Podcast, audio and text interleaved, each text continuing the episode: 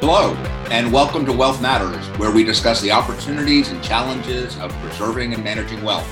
We are broadcasting today via remote access so that, in light of the COVID crisis, we can maintain our social distancing and still bring you today's show. Please be patient if we experience technical glitches. We hope that everyone listening is safe and healthy during and doing what they can to protect themselves and our communities. Wealth Matters is presented to you today by Gaslowitz Frankel, a law firm dedicated to resolving disputes involving your wealth. For news, pictures, and tips, go to our website at gaslowitzfrankel.com or follow us on Twitter at Estate Dispute. Our show's hashtag is Wealth Matters. Your hosts are Robert Port and Craig Frankel. And today our topic is investing for the long term. Pleased to have with us today David Vivikoff, financial advisor, uh, tell our audience a little bit about your background and what your current uh, financial advisory practice uh, gotcha. entails. So, uh, thanks for having us on. I grew up in a, a family-owned business, totally unrelated to this. It was a trade in which I learned the value of hard work, and I also saw how uh, my dad had good advisors around him, but I would say his exit plan from the business was less than perfect. Um, so there was a lot to be learned there. I left the business uh, earlier on. I had a degree in finance and MBA, did a short stint as a stockbroker, realized that uh, clients were not achieving their objectives just by following that advice, picked up a lot of tools, and really became a, a full service advisor. And for the last 25 years, I've been educating, empowering, and coaching corporate executives, business owners, financial professionals, entrepreneurs uh, with a planning process that I like to refer to as macroeconomic in nature. Fred, uh, tell our listeners a little bit about yourself. Basically, grew up in New York City, did a stint in the military, uh, in the Air Force as a photographer, and a good friend of mine's wife uh, recruited me to the financial world 34 years ago in 1987 in Los Angeles, and uh, it's been a great journey ever since. Family of five, and um, living here in South Florida and uh, met David about 12 years ago. We connected, and we are perfectly aligned in our long-term goals and objectives with our clients. Let's just jump in. I've heard both of you now three times say the word objectives.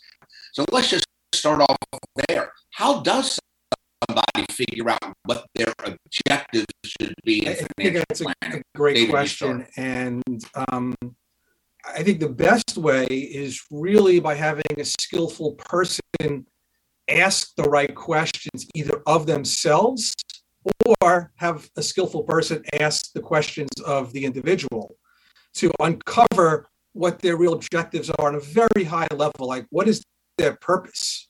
You know what drives them? What motivates them? What is and, and start at a really really high level. Because honestly on a financial level I will assert that everybody has the same underlying number one objective, which is they want to be okay.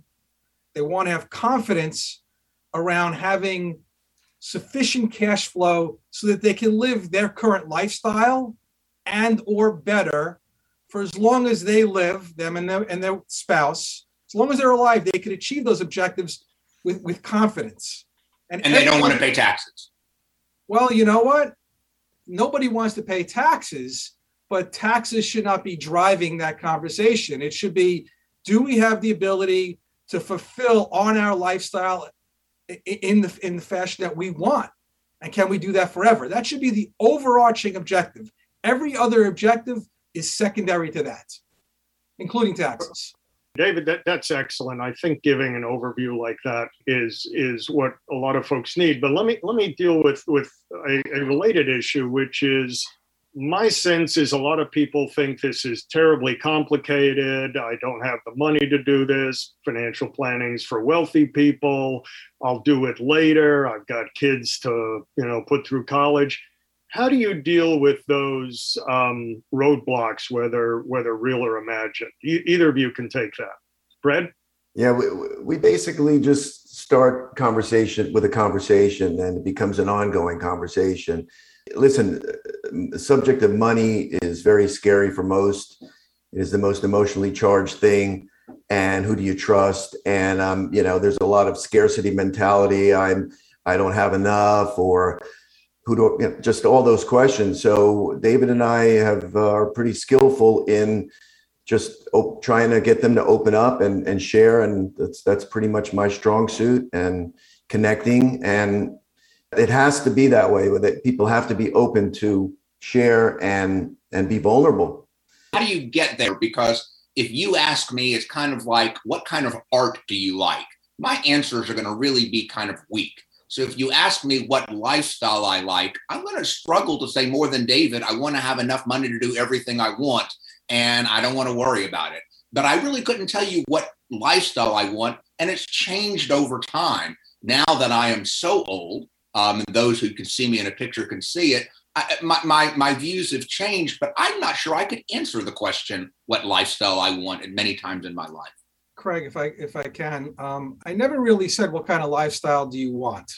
Okay, the client, the the individual is already living a lifestyle.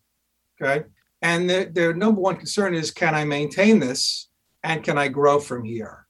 But coming back to the original question, the original question was had more to do with let's call it the the, the fear around planning or am I too early or am I too late or do I have enough? And and what I'm going to say to you is kind of where I started it. It's about purpose. It's about a vision of where somebody wants to go. It's not about the day-to-day minutia of the budget and the numbers. It's really what in life fulfills them. Okay. It's it's got to start with with those kinds of things first and foremost, because those are the motivators. And if somebody really, really wants something, they're going to do everything they can to achieve it in life. You know, it's like we hear from people, I don't have the time for something. The reality is we all have time. We all have equal amounts of time.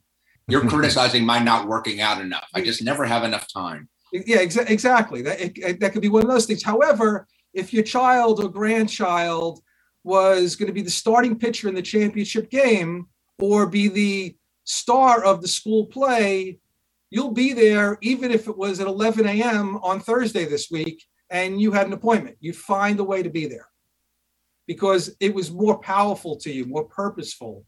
And that's really where it starts for getting people, let's say, to the table or to start looking at this. And I will put out to you, I'll, I'll assert that many people have a fear of planning in general for a whole host of reasons. They think it's going to be painful they think it's going to be demoralizing. It's going to make them feel inadequate or stupid, or they're going to have to give up control. They're going to look bad. And the reality is, it's about getting really clear about where you are and being really clear of those things like where do you want to be? And I'm not talking numbers first, I'm talking what drives you. Yeah. And then where are you in relation to that? What have you tried to get there?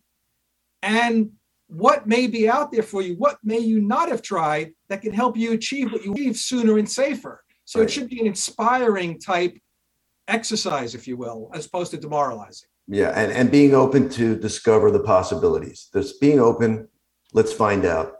To your point, David, I, I, I had uh, someone once remark to me that that they resisted uh, you know the type of uh, advice you're providing because they were concerned about being hectored you know? You shouldn't go to starbucks too often you're getting your nails done too often what, whatever it is. So help us understand and and we, we don't we don't have as much time as i know you devote but can you give uh, an example of if if i were to make an appointment with with either of you Walk us very quickly through the type of information you'd want early on. Is, is there a questionnaire? Is it just sort of sit down and let's get to know each other? As you say, understand your objectives, get a sense of how you feel about money. And, and I know none of this is, is written in stone, but give us a sense of how that goes. It really starts, I like the initial conversations to be as loose as possible. I prefer not having the numbers, not having the balance sheet not asking for a questionnaire. In fact, you know, this is something that, you know, Fred does a really good job at. He's kind of the, most of the time, the entree point to, to advisory planning type questions because he meets people and he has, he has genuine conversations. He listens really well. So he, he doesn't come in with an agenda. Okay, Fred, uh, we're we're coming into you, and you you you you got us to sit down, start that conversation. Why did you take this meeting, Craig? I'm worried about the future. I mean, how do how do you get them to actually say what they want and get right. them going? So it's really interesting because I really go from the gut, and every situation is different, and it really depends on who I'm sitting with. What I try to do is just engage somebody. First, it's it's a lot of schmoozing, catching up, because most of the time I have some kind of relationship, or I know somebody who knows somebody, and that's what it is. It's just I, I, we have I have to connect with the people, and then I have to then ultimately they open to finding out what's possible. Uh, they're probably with you know they've gotten to the stage that they're at. They're usually successful. They're I'm sure they've probably been through two or three different advisors. So it's really about are they open to seeing what's possible beyond that? Uh, you know, and and and it's either going to be they're open or not sort of walk us through the the stages of of where where you go. I at some point in time you'll have to understand, as David said, the balance right. sheet, 401ks and IRAs, and what their needs are over the next five, ten years, kids going to college and whatnot. Sort of walk walk us through how you how you then sort of understand that phase, those phases. There's really four four areas where we need to delve. Okay. And in general, it always begins with cash flow and it always ends with cash flow. So initially, you know, you talked about as finding out the client needs. I will tell you most individuals that walk in, no matter how sophisticated and, and smart they are, if I ask them what it takes for them to live their life, they're going to underestimate that number quite often in the area of 25% uh, as an underestimation. So it's important to understand the inflows, you know, what comes into their life in terms of income, how much do they save, and more importantly, what it costs to live their life. So that's always the starting point. Now, from there, you know, more than likely, we're going to have to have conversations about investments. We're going to have to have them understand the difference between speculating and gambling and prudent investment because there's a there's a distinction there that needs to be made and they need to choose a philosophy around investments because if you don't have a philosophy, when the winds change a little bit, your feelings, thoughts, emotions kick in. You change, you, you abandon ship. So you got to be grounded in a philosophy so you're rooted and can, and, can, and can really weather a storm. So we start with cash flow. We talk about, you know, how do you have an investment philosophy and, and how do you build confidence there? And then an area that's neglected also is, is about wealth protection. How do you protect your wealth? Insurance, legal documents, uh, titling of assets, things like, things like that are crucial because you don't get a do-over in life. You have what we refer to as one compound interest curve. If you are forced to get off of it because a lawsuit wreaks havoc on your life, or you can no longer work because you're sick or injured, disabled, um, you know, you can't create the life that you wanted for yourself. So you have to have a wealth protection plan also. And lastly, we want to have a conversation about what we refer to as your future life or realization.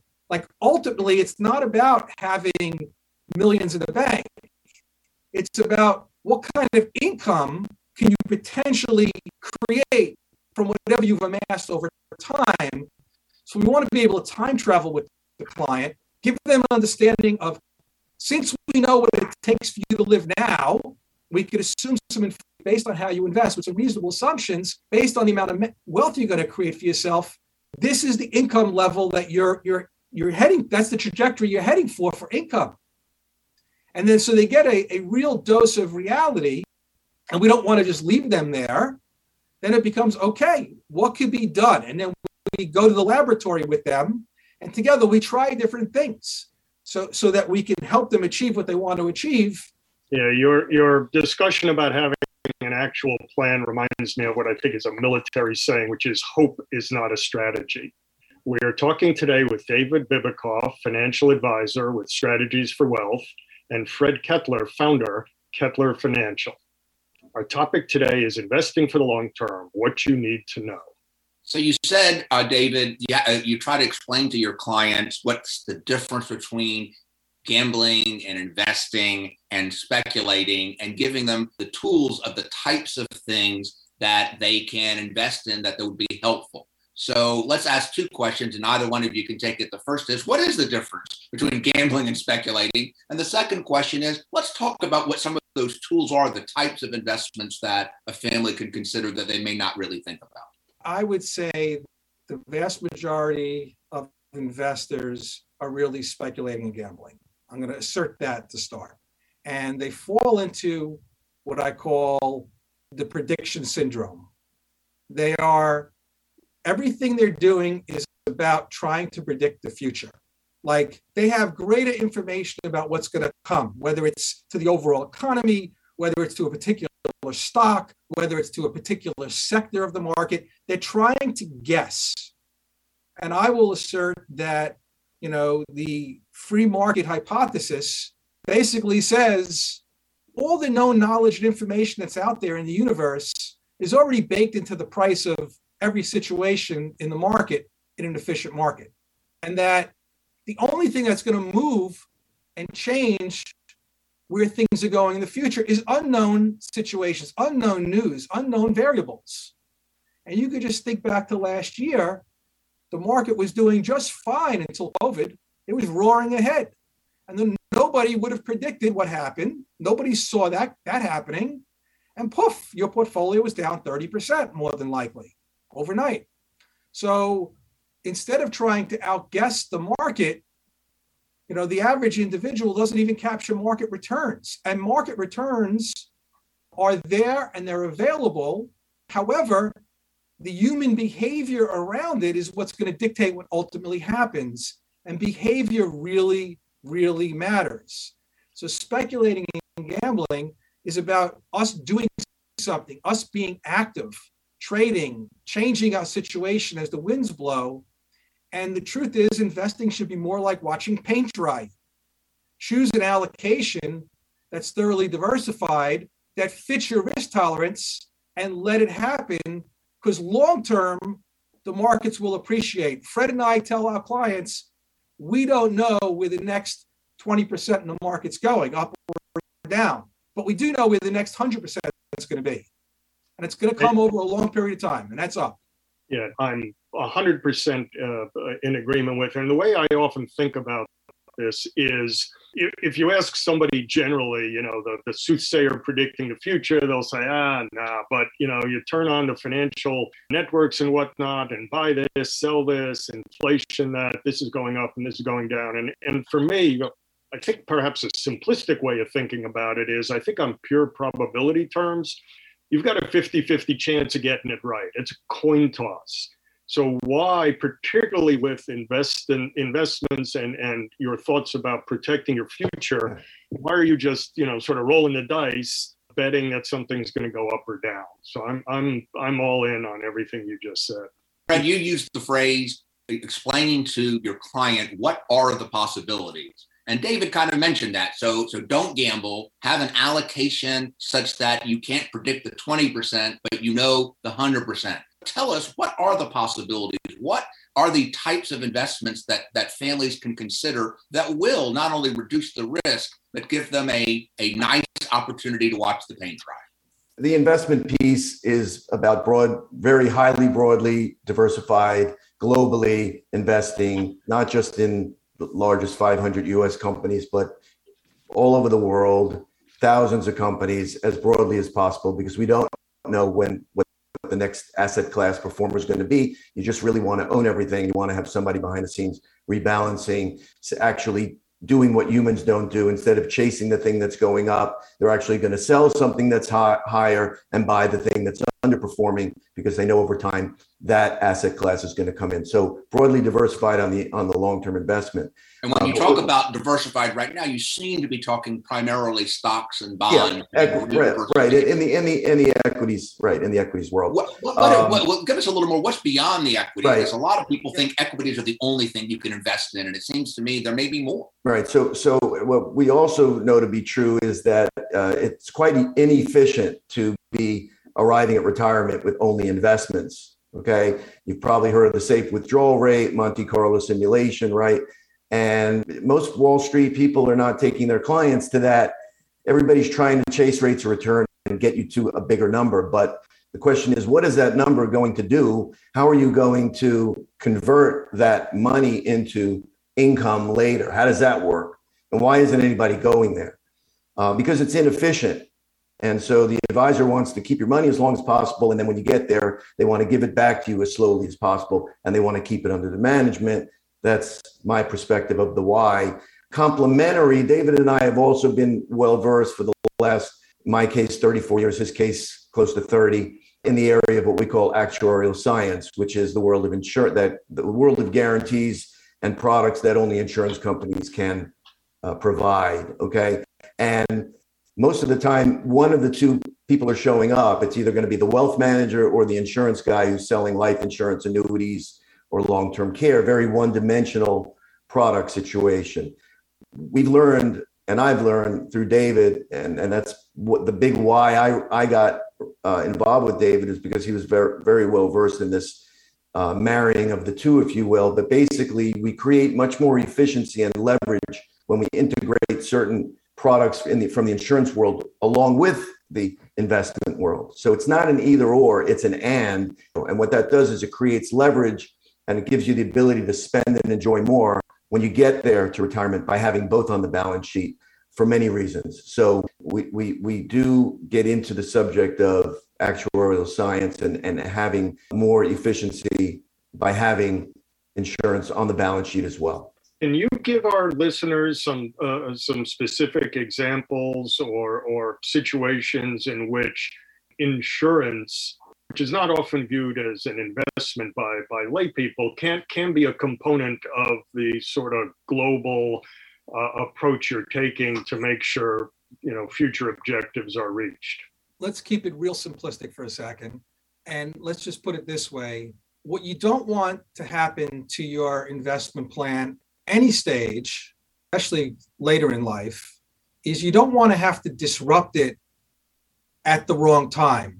Meaning, the market just went down. We know it's a blip. We know it's short term. We've been in this a long term. We don't want to panic. We want it to rebound.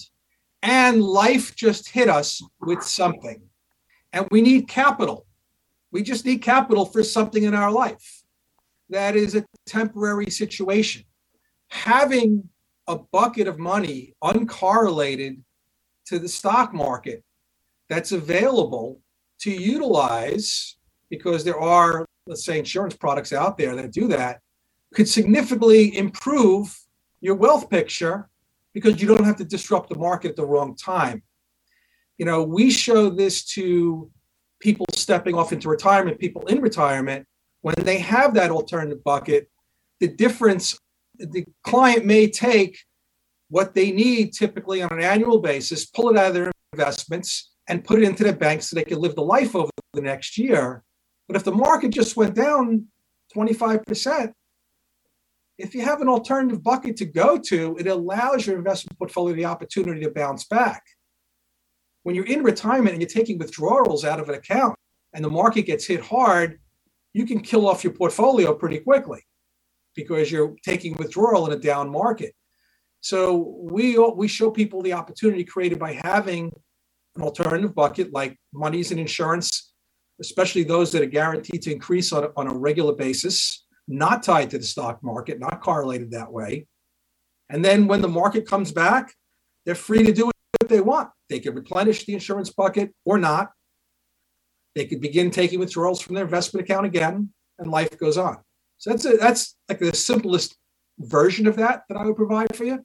That carries forward to not uh, your commentary before about not chasing returns. You you've allocated across a, a range of investment options that tend to smooth out the ups and downs in the market. Um, you know what many people don't realize I may not have this number correct, but my recollection is that the S&P as a, as a statistical matter uh, has some reasonable probability of going down. Is it 20% or more annually? Just just as a statistical matter, it may be five years and it doesn't happen. It may go down, you know, 50% like happened in in 08. But the idea that I, I think a lot of folks have trouble grasping is you can you can mollify those big ups and downs by the types of alternative allocations and investments and insurance products you have to, to provide some backstop so you're not in a panic and have to deplete your your investments to to to get cash flow to live on. Yeah, and and I would put out to you that a lot of people feel that their portfolios are thoroughly diversified because they have either lots of mutual funds or lots of stocks, and they pretty much resemble the S&P 500. And you know, from the decade of 2000 to 2010, the S&P 500 didn't make money for an entire decade. People tend to forget. We have short memories. A couple of years with, some ups, but overall, you know, it started with with a loss, uh, some significant losses. Then it had a the, the financial crisis, huge loss. And by the end of the decade, you know, your one dollar that you started with the beginning of the decade was worth like 91 cents the end of the decade. In our practice, we deal with a lot of disputes with families that have, and one of the big disputes we're always getting is all of the family's investment was in the business. And the money they took out of the business was was was really spent on life, you know, the house, the repairs, whatever. So when we talk about trying to ensure or, or, or increase other options, how do you talk to a family where, where if the business fails, their entire investment fails, but if they don't have other investments, then they're unsafe? How do you balance the, the business? And, and by the way, in the Southeast at least, a lot of people's businesses are tied to real estate. The first thing is that a lot of those business people don't come to the table and have conversations with professionals. And the reason why is the belief in many of those cases is they're going to tell me that they can do better than me by investing money. The truth is, for a business owner, their best rate of return is their business. However, they typically haven't spent time thinking about the contingencies for the what ifs regarding their business. So they don't know what's possible. Like where do I where do I park my money while I'm working on my business in the good years so that it's available for opportunity or for emergency to help my business grow in the future. And quite often, insurance products could be quite quite helpful for that, as well as helping people understand that yes, you have a personal balance, you have a business balance sheet, but you also have a personal balance sheet. And it would probably be prudent to start building your personal balance sheet to some extent, not correlated to the business also maybe in the investment world. But we come in with the vantage point. We understand the best rate of return is going to be the client's business. We don't want to fight them on that because I would hope it is, should be. So let's use that as a, as a as a transition. The other problem we have is what you described with your father, that it's very hard to figure out how to transition the business. And one of the big issues is is to how to fund either people who aren't going to be involved or family members who aren't going to be part of the business, or perhaps the next generation within the business? What are some of the opportunities to help that business transition when you're doing your own financial planning? The better question is not to focus on the solutions. I think the better questions should focus on the problems. And, and so, so give me an example of focusing on the problems. Well, I'm going to ask you, Craig. You've got a lot of experience. What what have you seen happen on a negative sense with business owners that fail to plan for the what ifs or the transitions or the exit plan? What how much uh, time do you have? Yeah, much time? So, so, so but, but share some of the best, let's call it the best stuff. I'll start the worst of not knowing who should take over. Um, the next generation thinking they're entitled to the same return the first generation is getting, forgetting that they invested a lot of time and money and sweat to get there. And one of the real biggest problems is sibling rivalry. Being involved in the business or not being involved in the business, being the right person to manage it or not. And the issue that I was getting at really is to talk about the options. How do you fund the alternatives? Is where we see no one has funded it. Insurance can be used, savings can be used, but you almost have to figure out for us where we where we see the problems and the disputes. Somebody feels that they have either not been adequately provided for. And then I have in the back of my mind something that always is true 80% of virtually all family businesses will fail in the next generation. And so failing to, to be realistic that it's not going to continue the same. Those are the problems we see, but we're seeing them largely once they failed. Yes. And so what I'm getting at is when somebody underst- clearly understands the problems and owns the problems, they will be invested in solutions. So maybe we shouldn't call them problems. Maybe we should call them challenges. Challenges, concerns. You know, what I would say to you is when they understand that that those things are possible and they have real impact, then they are ready, willing, and open to investigate solutions.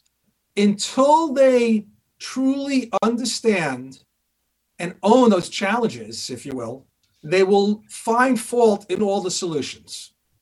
Like, we don't have the cash flow for that. Or if we did that, uh, Mary is not going to be happy, um, or Bob won't be happy. So they're going to find the problems in the solutions because they truly don't embrace the problems, the challenges. And this is all if they if they're open at all to really facing the situation, because human beings don't like to face stuff and ignore a lot of stuff. So oh yeah, it's hard. Sticking your head in the sand is normal. So here's a great opportunity, Fred. David just told me that you really can't talk solutions till you know the challenges. Tell me, if you can, a success story where you were able to talk to a business owner about transition and, and you were able to succeed because they were open to discussing the challenges. Don't use names. Let me, let me defer to David on this one uh, regarding the a yeah, business owner situation. Yeah, and in fact, it, Fred's probably going to end up chiming in. So there was a client that walked in in about 2012, husband and wife. Client was a about a 15% owner in a business, a very successful business.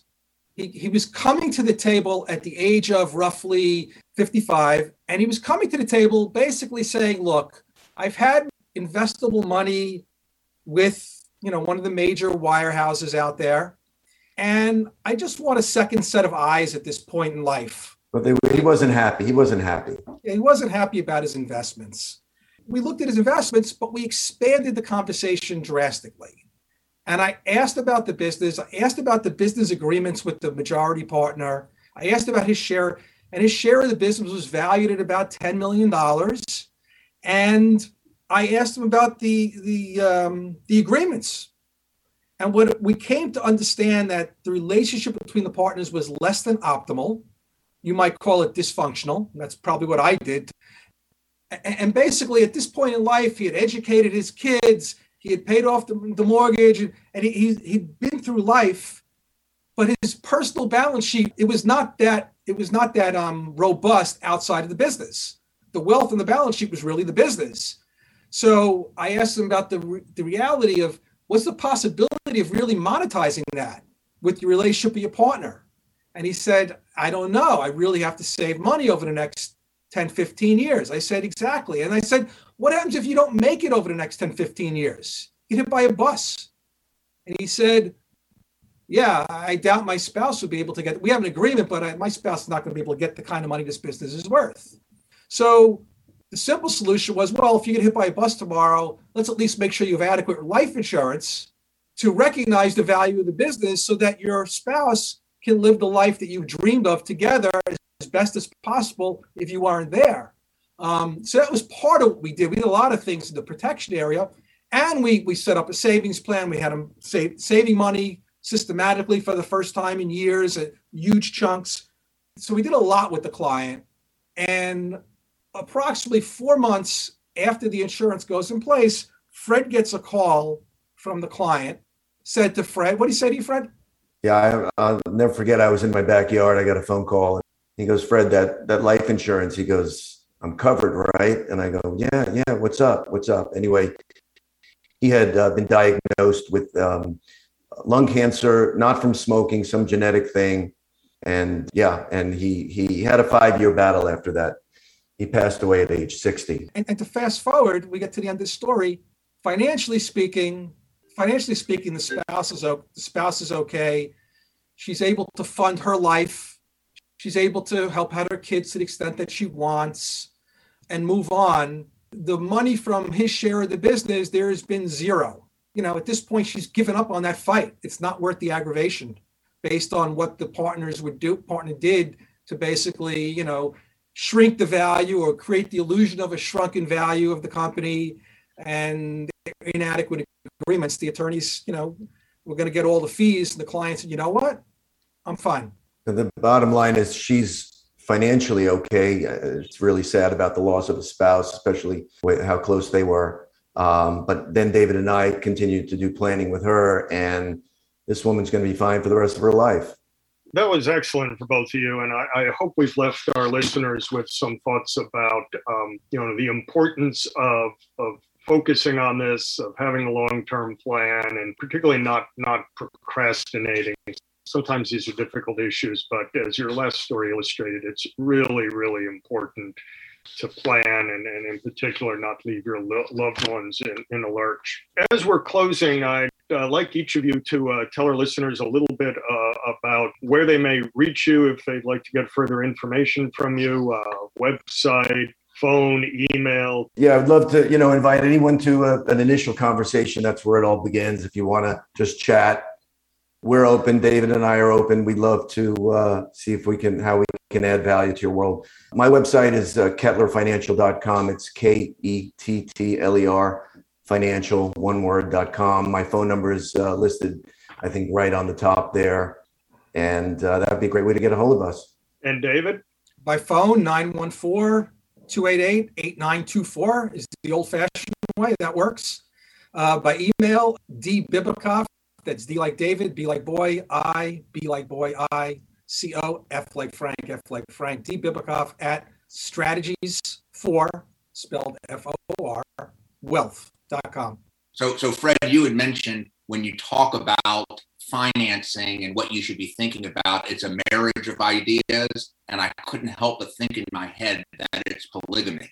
It's more than one marriage. But uh, so that's a colorful way of thinking about it. But to me, it's saying think a lot about outside of an individual world. So I want to, as we end the show, thank both of you for being here, helping us understand that really talking about family finances is more than the numbers. It's actually talking about family goals. So here at Wealth Matters, we discuss the opportunities and challenges of preserving wealth. For more information about Gaslowitz Frankel, please go to our website at gaslowitzfrankel.com and remember to follow us on Twitter at Estate Dispute and use our show's hashtag Wealth Matters.